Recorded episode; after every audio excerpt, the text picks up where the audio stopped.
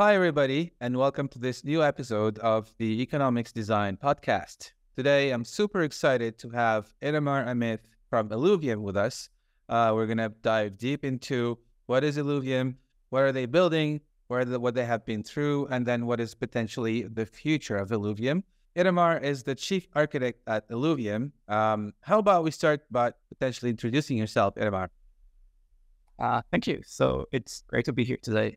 Um, so my name is Itamar, and I'm gonna use the term architect a lot and the phrase architect, um, and it's very vague in the industry. So uh, just as a understanding of what it is I do, um, an architect is someone who's responsible for converting ideas into technical solutions. As in, someone has a great idea, someone you know think they can do something great, they just need to implement it and I help this vision becomes the reality. Um, in our case, a technical reality. And this sort of problem solving of understanding people's dreams, you know, this this is me. This is my job. This is who I am. Um, in a less abstract sense, um, I've been I'm a mathematician by education. I'm an engineer by trade.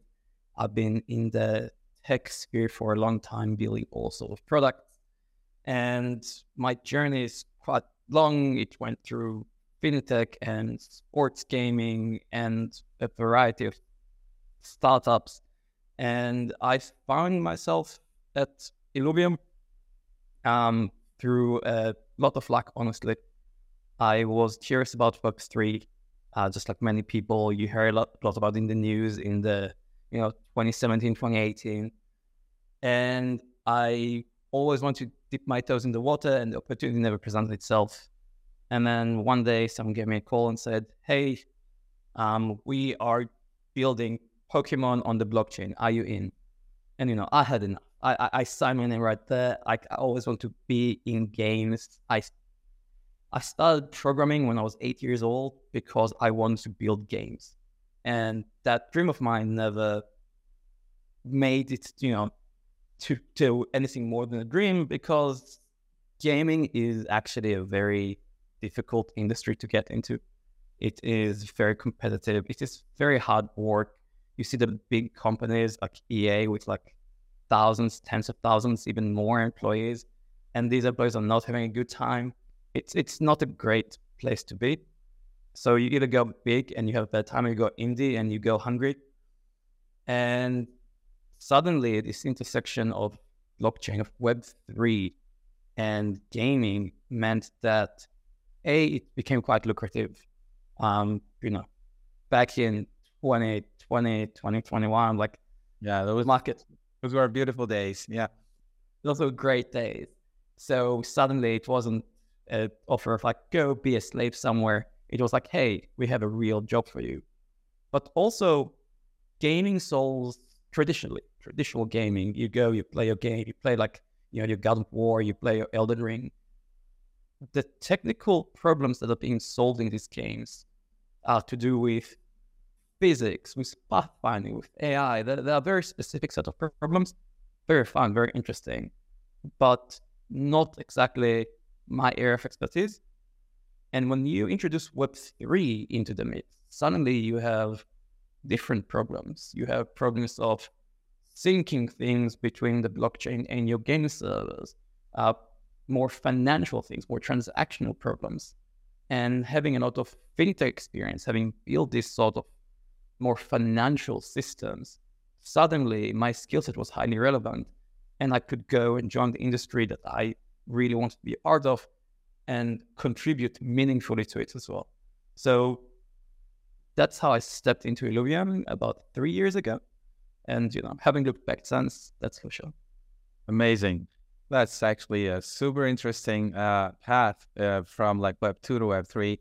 Um, and uh, pretty impressive actually coming from like the fintech uh, with a passion for gaming and then merging your both passions uh, like it's almost like you you found your ikigai uh, in a certain way so um, without further ado, uh, how about we dive into the universe of Illuvium? Uh, most people know a, a, lot of things about Illuvium, but maybe you can tell us a little bit more about what you guys have been building for the past two to three years. So I will do my best to talk about what we're doing and separate it from what we want to do and what the vision is. Because while we do our best to keep all these three things aligned, sometimes they do divulge a little bit, they verge a little, sorry. And we do need to, I, I will try and do my best to actually say what we've been doing and then talk a little bit about what we want to do. Okay. So we Illuvium was built on the very reasonable and very achievable dream of creating a Web3 ecosystem.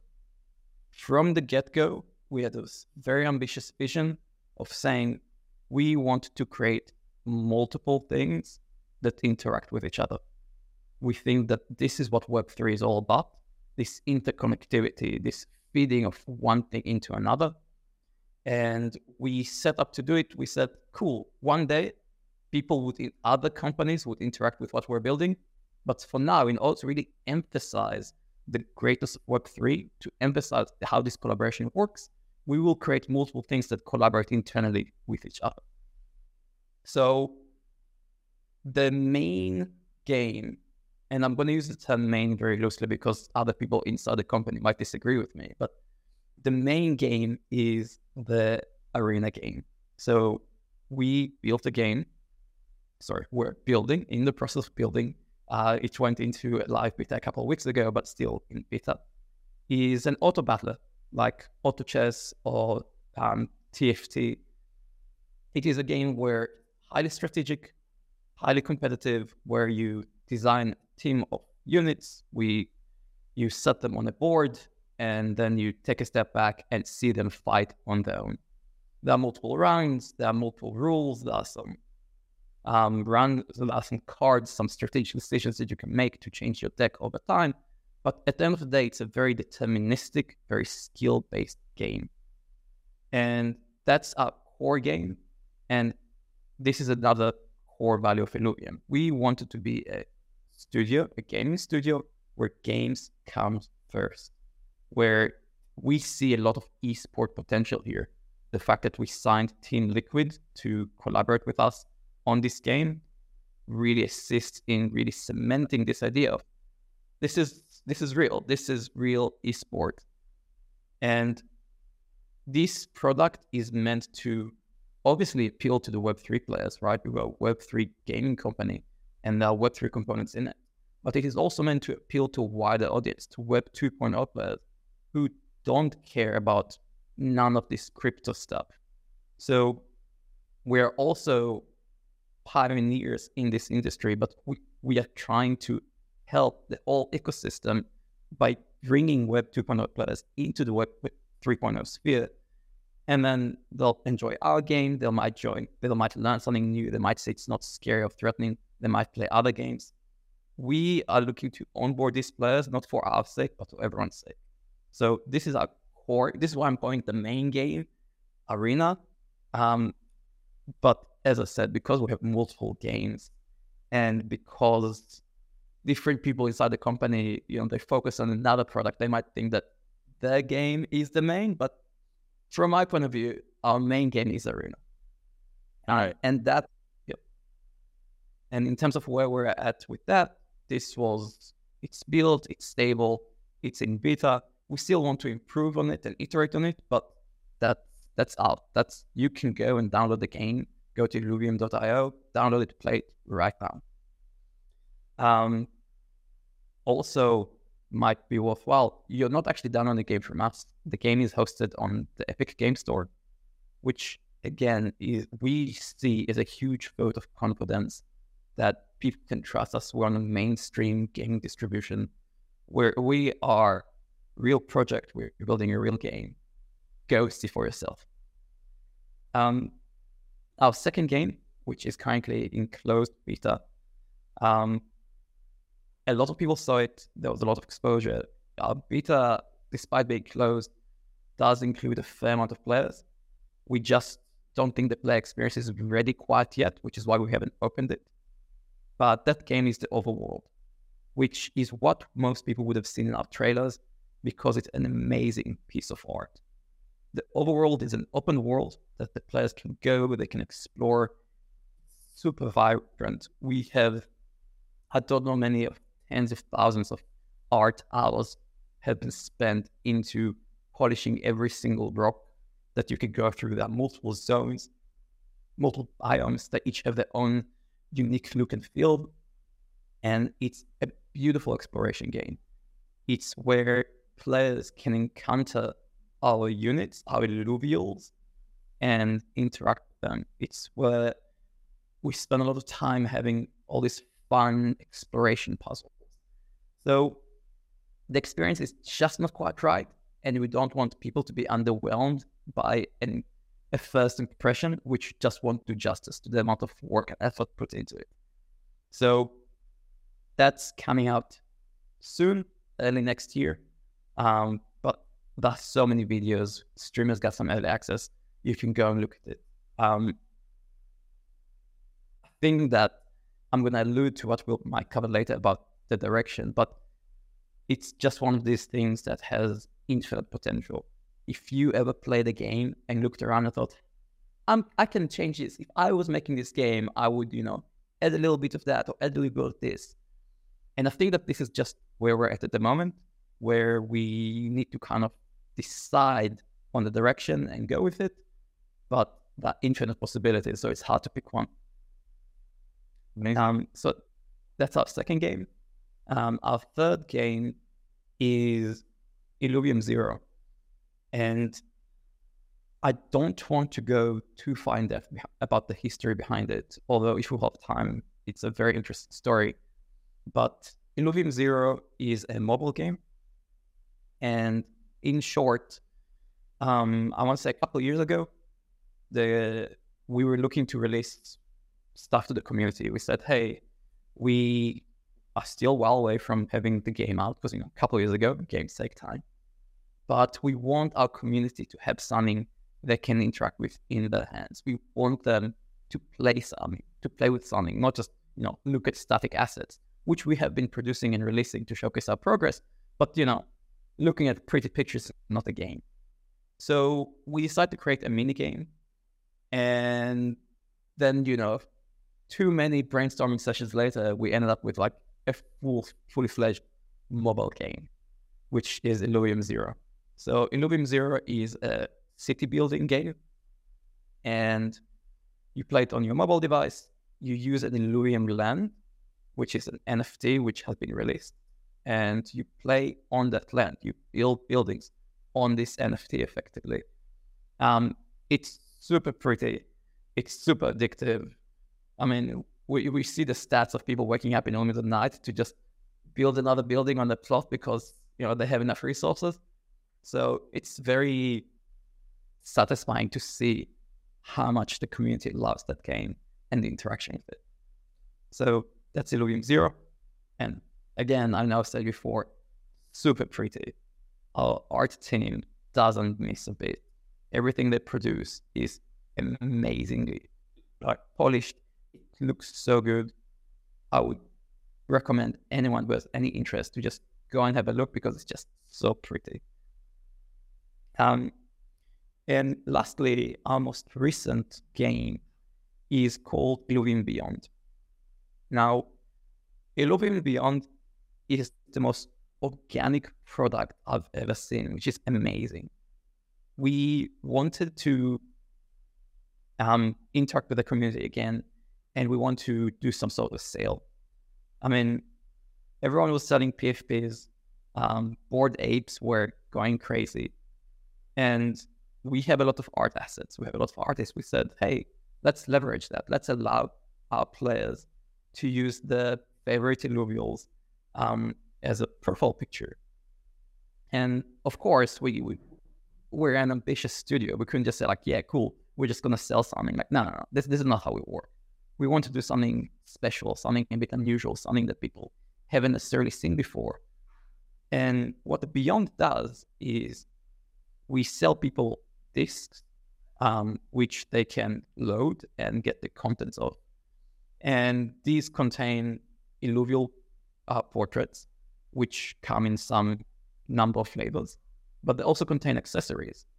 And both the portraits and accessories are NFTs, which the player can bond together to put a hat on the axolotl or, you know, put a necklace around the coca. And it gives a different level of interaction. It's something a bit different, a bit unique. It's not like the other uh, projects where you just get something random. You actually get a little bit more here. You get more interaction. And well, and beyond is the um, album game that is associated with it. So just like back in the day, you might have had your album of Pokemon cards or some sports related cards, if that's what you were into, not judging. Um, then beyond, it allows you to sleeve your um, right, as small PFPs, into different slots and say, cool, I have this necklace, I have this portrait, I have this expression. And players can create albums, showcase the albums, showcase the collections, and also get points based on the completion rate and how rare if any single item in the collection is. And the beauty here is that it just it felt so natural, it felt so organic. It was just like the games we used to play when we were younger, just collecting these cards and saving them and having these albums we carried around and showed our friends and traded. So we created a very similar experience with Beyond.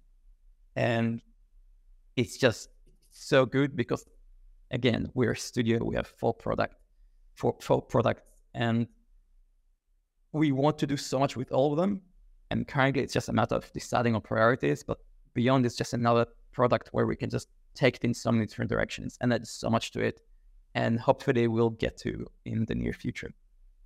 Oh, this is super impressive. I was I was uh I was actually a soccer fan growing up. So I remember having my album with my favorite soccer players or football players for people in Europe. And um I it, like I, I even like have goosebumps remembering those days, like when I found super rare cards, for example.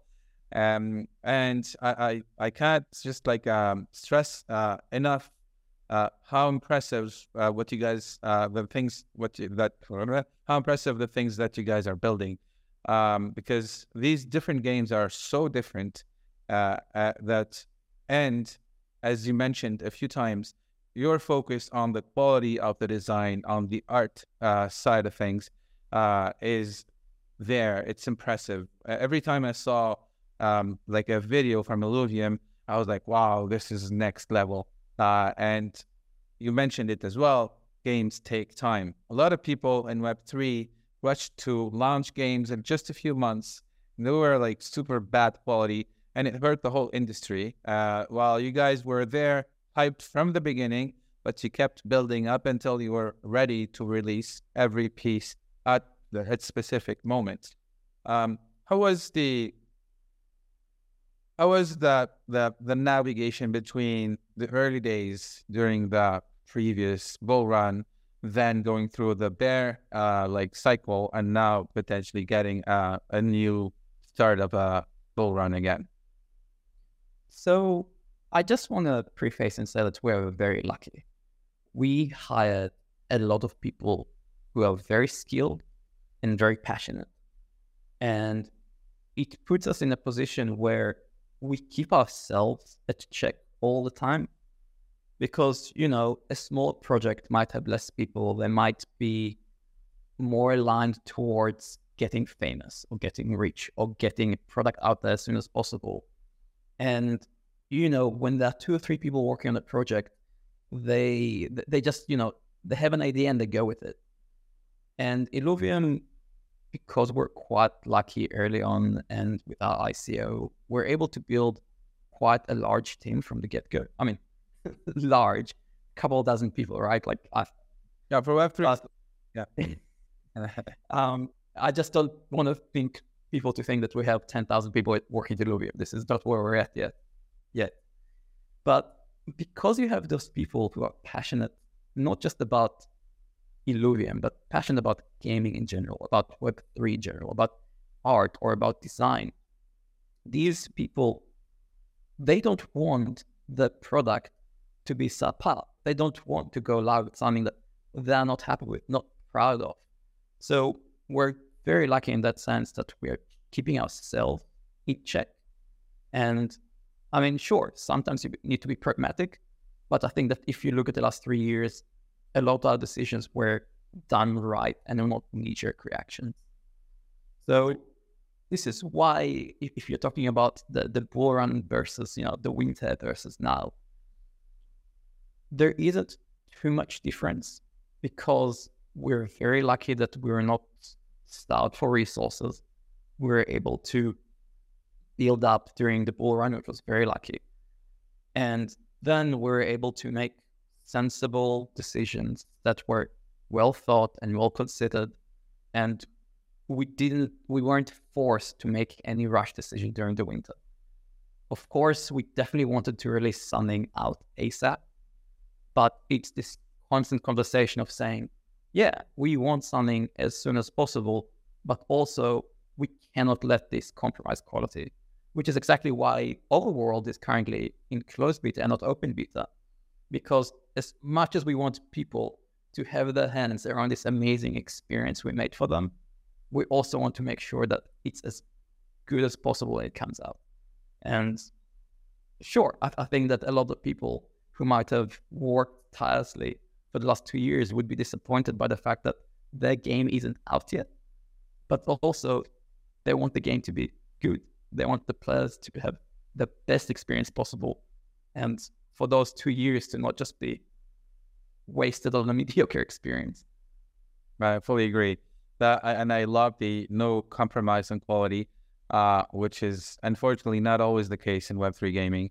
Um, and um, the fact that you guys are on on the Epic store um, is it's just a testimony to the quality what the, what you've been building. So you're not just building something for a Web three gamer community.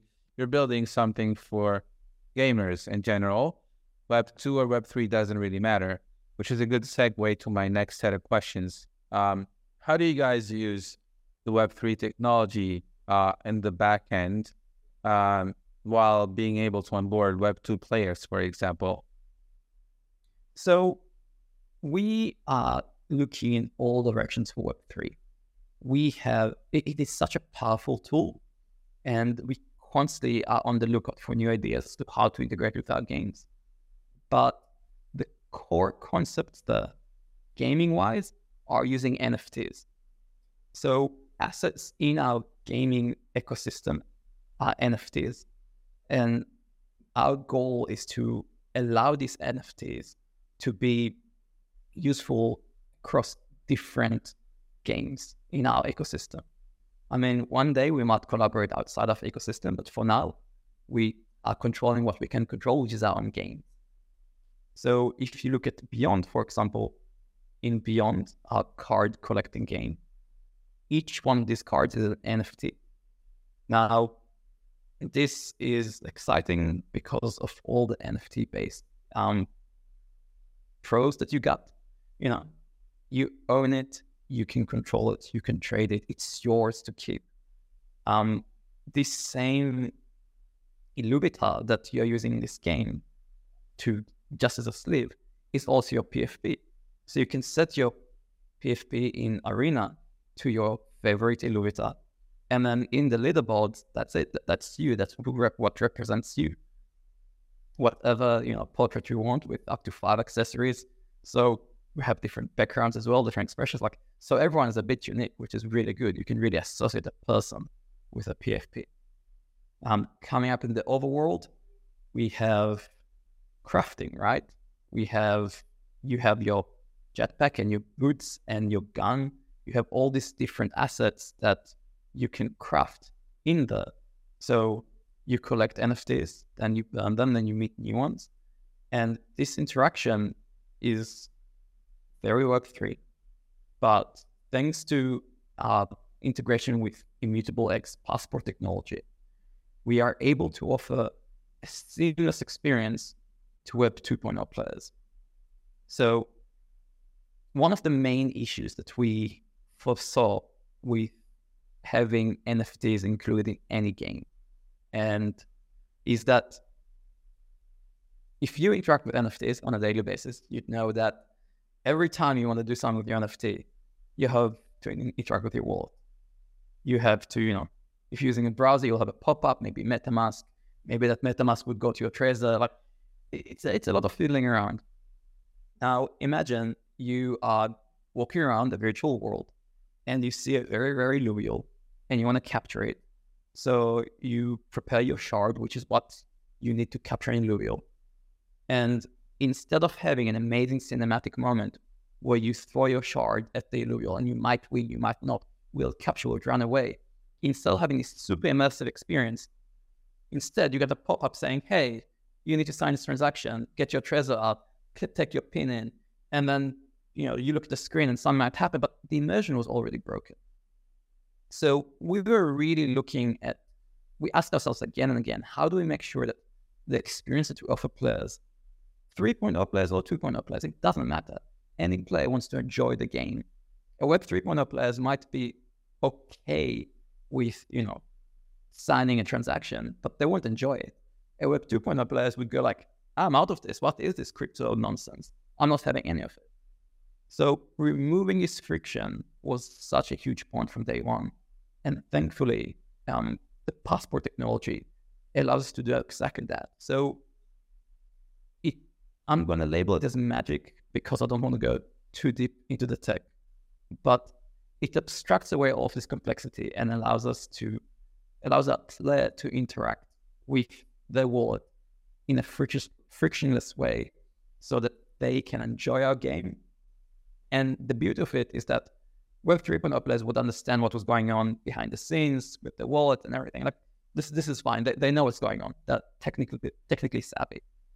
Web 2.0 players, on the other hand, can completely ignore the fact there is a wallet from their point of view, they can just think of it as like, hey, this is my in-game inventory. And, you know, it might be backed by NFTs, whatever these might be. It might, there might be a wallet involved. They don't need to be familiar with any of these terms because from their point of view, they're playing a game and that game is fun and that game is exciting and beautiful. And it's a Web 2.0 game until they decide to just make it into a Web 3.0 game and realize they have a wall. Amazing. Um, you mentioned something um, talking about like burning and minting NFTs, and in my mind, I just thought about like uh, maybe uh, like embedding uh, the player progression through that mechanism. For example, is that something that you guys do, or do you have any dynamic NFT progression, or or is it something in the works? So this is part of an active conversation that we're having there are costs, um, sometimes technical when it comes to NFTs, sometimes very monetary costs um, about NFTs and how you update them. There are some conversations to be had about what can a player expect when they get an NFT. I mean, a lot of them would expect a lot of things to not change. And when something does change and some don't, they might confuse a player. They might no longer understand what's going on and what is actually theirs and what's not theirs. So we are looking at solutions. Um, at the moment, there is some centralized progress tied to an NFT. Um, and we're looking at what would yield the best player experience, whether changing the status of the NFT is that what players want, or is that not what they want? And um, it's still at an exploratory stage. We are putting effort towards all approaches. And we'll see where that particular conversation lands. But it's definitely something that we're looking into. Amazing. Um, you mentioned that the NFTs or the assets are like can be moved from one game to the other. And um, I would like to pick your brain about like a lot of people are talking in the industry about this interoperability uh, being something that I would potentially bring my Bored Ape into an Illuvium ecosystem. I personally think that we're potentially far away from that. But is it something part of your vision to be interoperable with external systems, or is the vision really to build a system that is kind of um, like completely uh, close to the outside, but has multiple interoperable components inside? So I think that I can't argue about how far away we are from that as, as a community.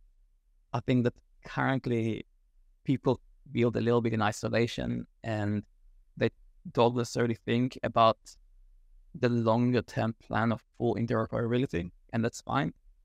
I think that for us as well, it's blockchain, it's gaming. Those are two very dynamic industries. Projects take a long time. Good projects take even longer. So I feel like we we definitely know we want this interoperability in the future. It's definitely something we would love to have as soon as we can. But currently it's a sticky note on the board somewhere. It's not something we're actually working towards. But what we want to do is to really work out what that might look like. And the best way to do it is obviously what's called dog fooding, right? In technology, when you use your own product not to see what it's like, the term is dog fooding, and that's what we're doing here. By creating multiple games that have interoperable components, we know what it feels like. We go, hey, this experience isn't great for our developers or isn't great for our players.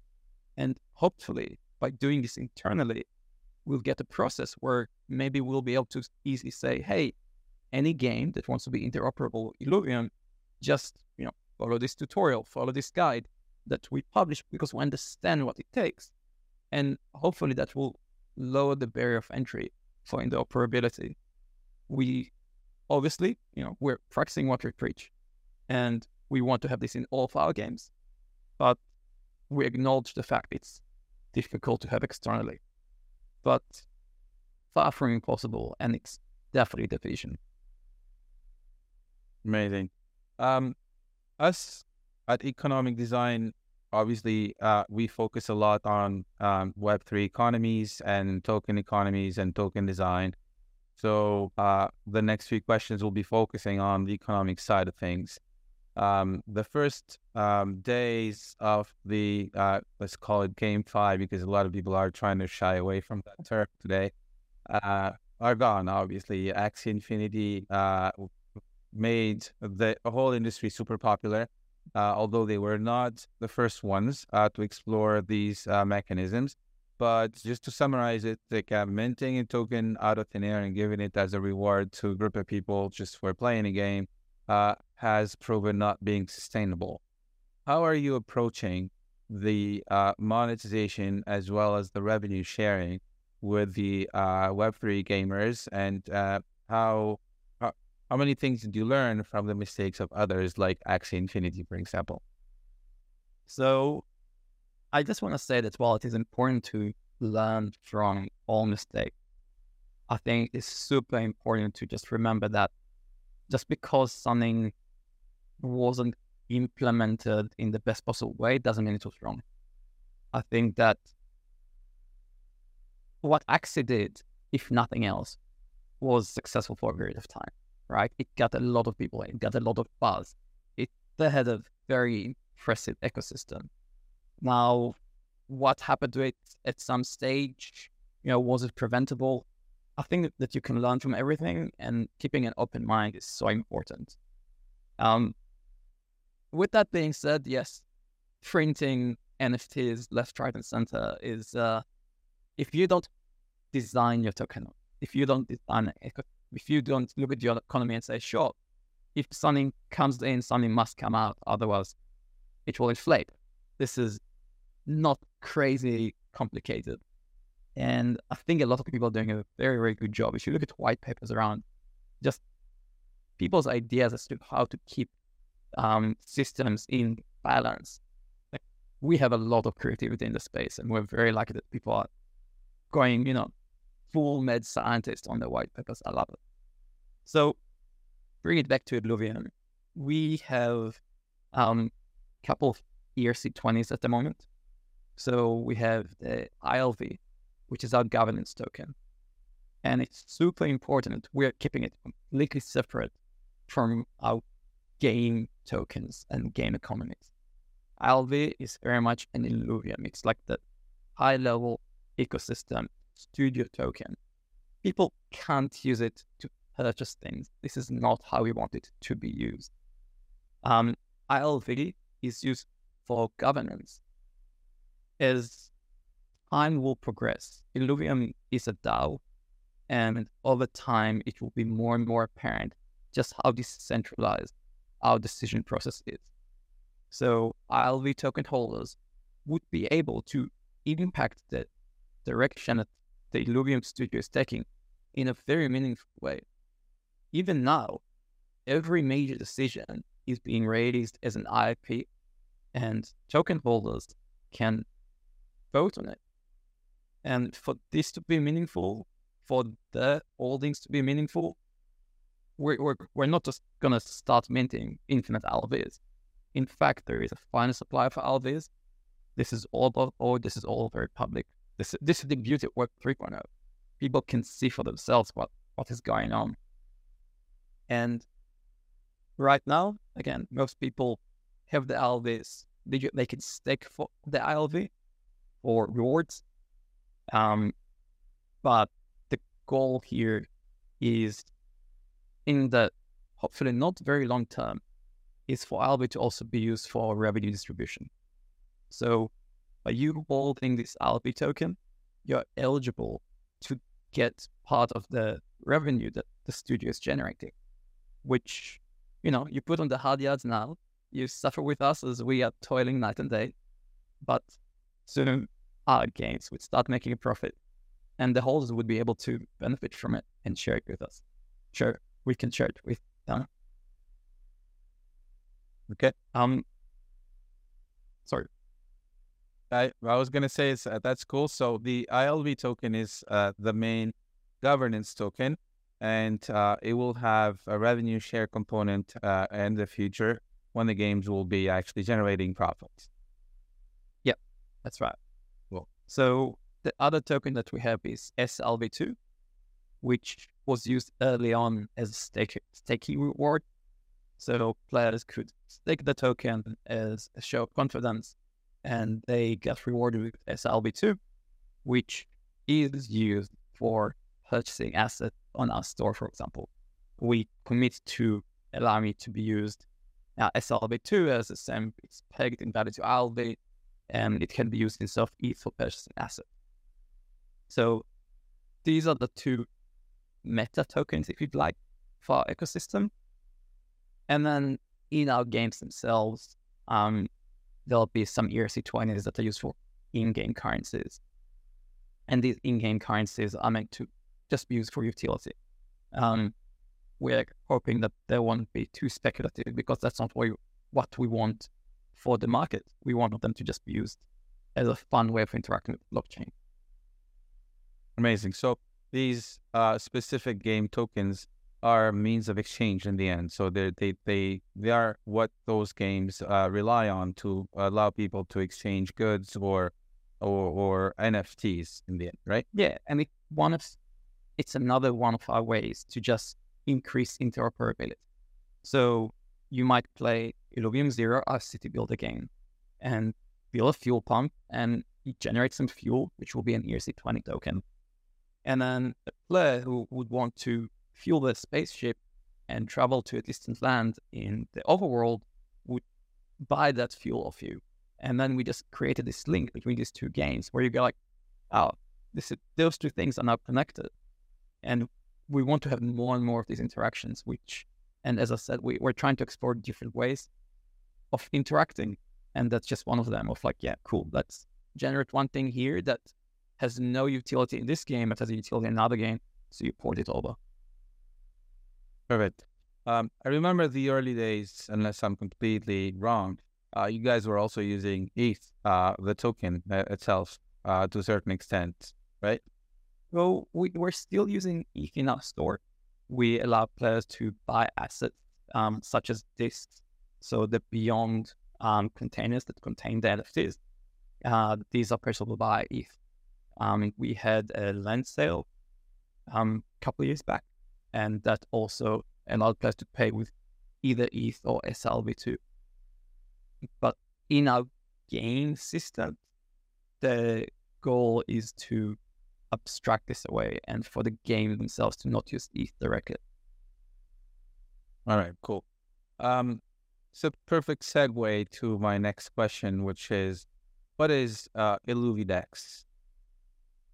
So Illuvidex is a bit of an umbrella term, and it is what we call our web app because you know our Dex and we're. Illuvidex seems like a great idea. Um, it's where we host our um, events, our sale events. So Beyond is a seasonal game. You have different sets and different waves and different uh, promotional sales.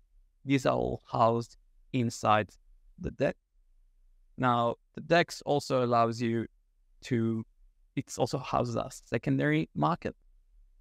So if you want to trade your assets, sell them, buy some, you're looking for a very specific um, Illuvita to slave in a very specific slave of your album, that's where you go it's a very clever web app.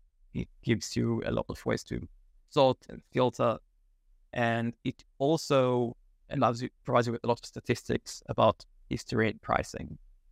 And the reason why we, we build our own deck is that Illuvium um, is built primarily on immutable X's L2, and that's not as supported by, say, OpenSea. So we couldn't just leverage OpenSea as a third party marketplace.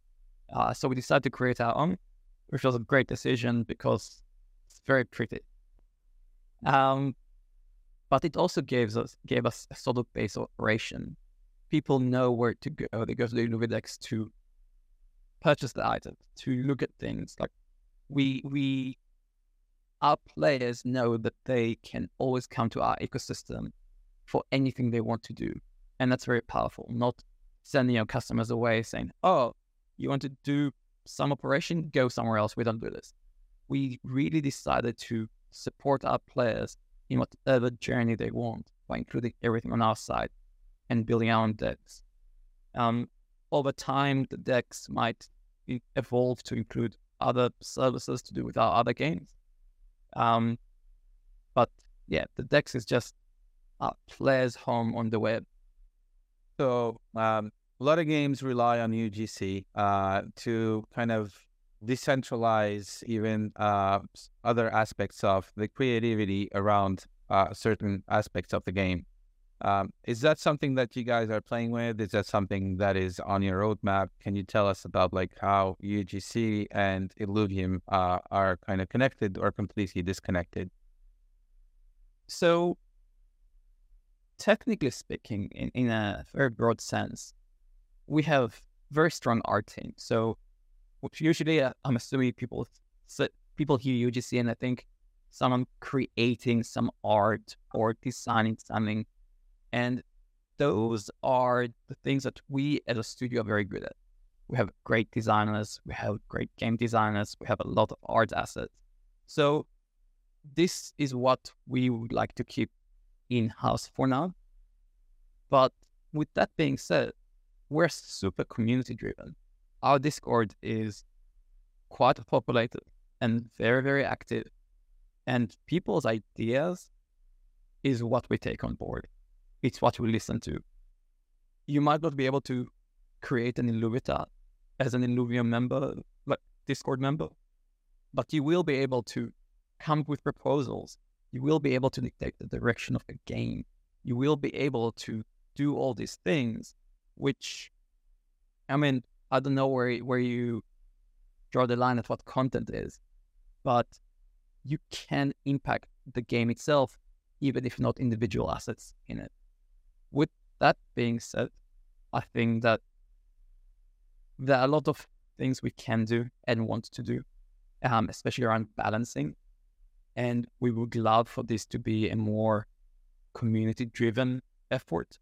So while you might not be able to decide that an exalt should have four or instead of two, you might very well be able to say, hey, I think that this attack is too weak, or this ultimate is overwhelming and allow um and and just propose some changes to the balance in such a way that would be incorporated into the game. Um, those sort of pipelines are something that we want to make much more frictionless and allow our player base to really dictate what's going on on the screens in game. Um, I think the other aspect where we're currently laying into user generated content is in Beyond. So, sorry, in Illuvium Zero. In Illuvium Zero, city building game, um, people can build what's called mega cities, um, which just means that they own multiple plot of lands which are next to each other. And it's funny because this sort of very simple concept leads to a lot of um, community interaction and people following like who owns this, who owns that. There is a lot of conversation, of discussion, and all of this buzz, which again, I don't know where you draw the line at content or user generated content, but all this buzz is coming from the community. They're the ones driving it. So I reckon, as a community, uh, there is a lot of um, that can really impact our game, but it's at a high, it's of at a high level and not at the asset level, and that is done simply because we're very lucky to have the teams that can support this without the need for reliance on the community. So technically, Illuvium Zero is a UGC game in the end because people are, are using the assets to build cities and ecosystems. So that is that is one way of using um, the users to create something that you don't have to control to uh, to hundred percent of of what it is. Yeah. I think that if you ask all five players to take screenshots of the city, no two would be the same. Perfect. Um, you did a great job not uh, diving into um, the future of Illuvium. Uh, so I think it might be time now to tell our audience about uh, what is the vision moving forward. Uh, where where is Illuvium going uh, based on your knowledge of today? So we are at the great point right now where we're moments from going live. And hopefully that will happen very soon, early next year. And for the first time in a long time, people would be able to just see what Illuvium truly is. We'll have multiple products out. They'll be interconnected. We'll have offering for Web 3.0, offering for Web 2.0 players. And we'll see what, and as I said earlier, all five games can be extended in a thousand different directions. Sure, there is a lot going on in them, but if you look at anything, you can always improve on it, build up on it. If you're looking at Beyond, we can have more sets and more loyals. If you look at the overworld, we can have more worlds or more interactions. If you look at Arena, we can have more game modes. So we will be at the best point in time because we'll be live, we'll get real user feedback, and we'll use that to decide what's next. We'll see what the market likes and what it doesn't like, and do they want us to in, to iterate on one of our games? We can do that. If they want us to create a new game, we would love to do that. We're a gaming studio. Um, hopefully, um, depending on reception, the team size might increase, and we can do all of the above. But the future is in short, whatever the community would want us to do, whatever the DAO, whatever, you know, people would vote on this and they'll decide on what's next. But it can be so many different things. I know it sounds a bit cliche, but we can do anything we set our mind to do. We obviously have the resources. I think people would see that we're able to produce these games. And I think it would generate a lot of goodwill with our community and the Web3 community Web 3.0 community in general, um, I think you'll find that there are always, you know, the haters who doubt will go live, and the sooner we we get to go live, you know, with the open beta behind us, with all these products we've already delivered, they don't have a lot of uh, ground to stand on, claiming that we're gonna disappear off the face of the earth tomorrow. So I think it would just be really, really good to finally say, yeah, we're out, we're here. Look what what we've done. What are we doing next? So, personally, I think that we're likely to iterate on our products first and add more features to them. Um, but I think that in the medium term, we'll have to start thinking what's the next game or what is the next big collaboration. Amazing. And by the way, the haters will always be there. So it wouldn't be. Oh, they'll always, uh, they're always on Discord. And I, I think it takes a lot of self restraint because sometimes, you know, you go on Discord and you see someone criticizing your work. And sometimes it's annoying. And sometimes it is so silly. They go like, yeah, no, this video is fake. And like, you can download the game right now and play it. Like what like you can verify it's not fake right now. What what what do you want? They want to hate. That's what they want. So yeah, all good. Well, we we will take the hate anyway because they will always be there, and uh, they make they make us actually as an industry um, really aware of like uh, what we're doing, where we're going, and then just like stick with our first principles and don't don't just like hesitate because someone doesn't like or says the video is fake or the game is really bad or whatever. Like they'll they'll always be there. Um, it was a very interesting uh, conversation we had. I wish that we had more time to like. I think we can go forever. Uh, do you have any final words for for our audience out there? So, I just want to real quick revisit the point you made about games going to market too quickly, and I just want to say it's okay. Web 3.0 gaming, those are tough ecosystems. If you're a developer out there, if you're a designer out there, if you are a game designer, if you are anything in this space or any space, it's okay to make mistake. It's okay to go live quick. It's okay to do something quickly and see if it works. Whatever happens, don't dissuade yourself. Don't lose hope. Go be creative, go produce something, whatever it is, and just go do it. Like I'm so for it. And I think that as an industry, we shouldn't judge people too harshly when they fail because of optics, because they might give people a bad name. Like let's all, you know, take a deep breath and assume that people did the best they did, the best they could based on the information they had and what they wanted to achieve. And just give people a bit of benefit of doubt and support creators even when they don't succeed. Super inspiring. Thank you very much, Itamar. It was a pleasure to have you on this uh, episode of Economics Design Podcast. Yeah, and I hope that next time we talk, it's going to be to announce the launch of the Illuvium Overworld. Looking forward to it. Thank you very much. And to our audience, thank you again for listening in or watching the video if you're on YouTube. And then don't forget to subscribe and follow us. Thank you very much, uh, Itamar. Thank you very much, Illuvium. And then bye for now.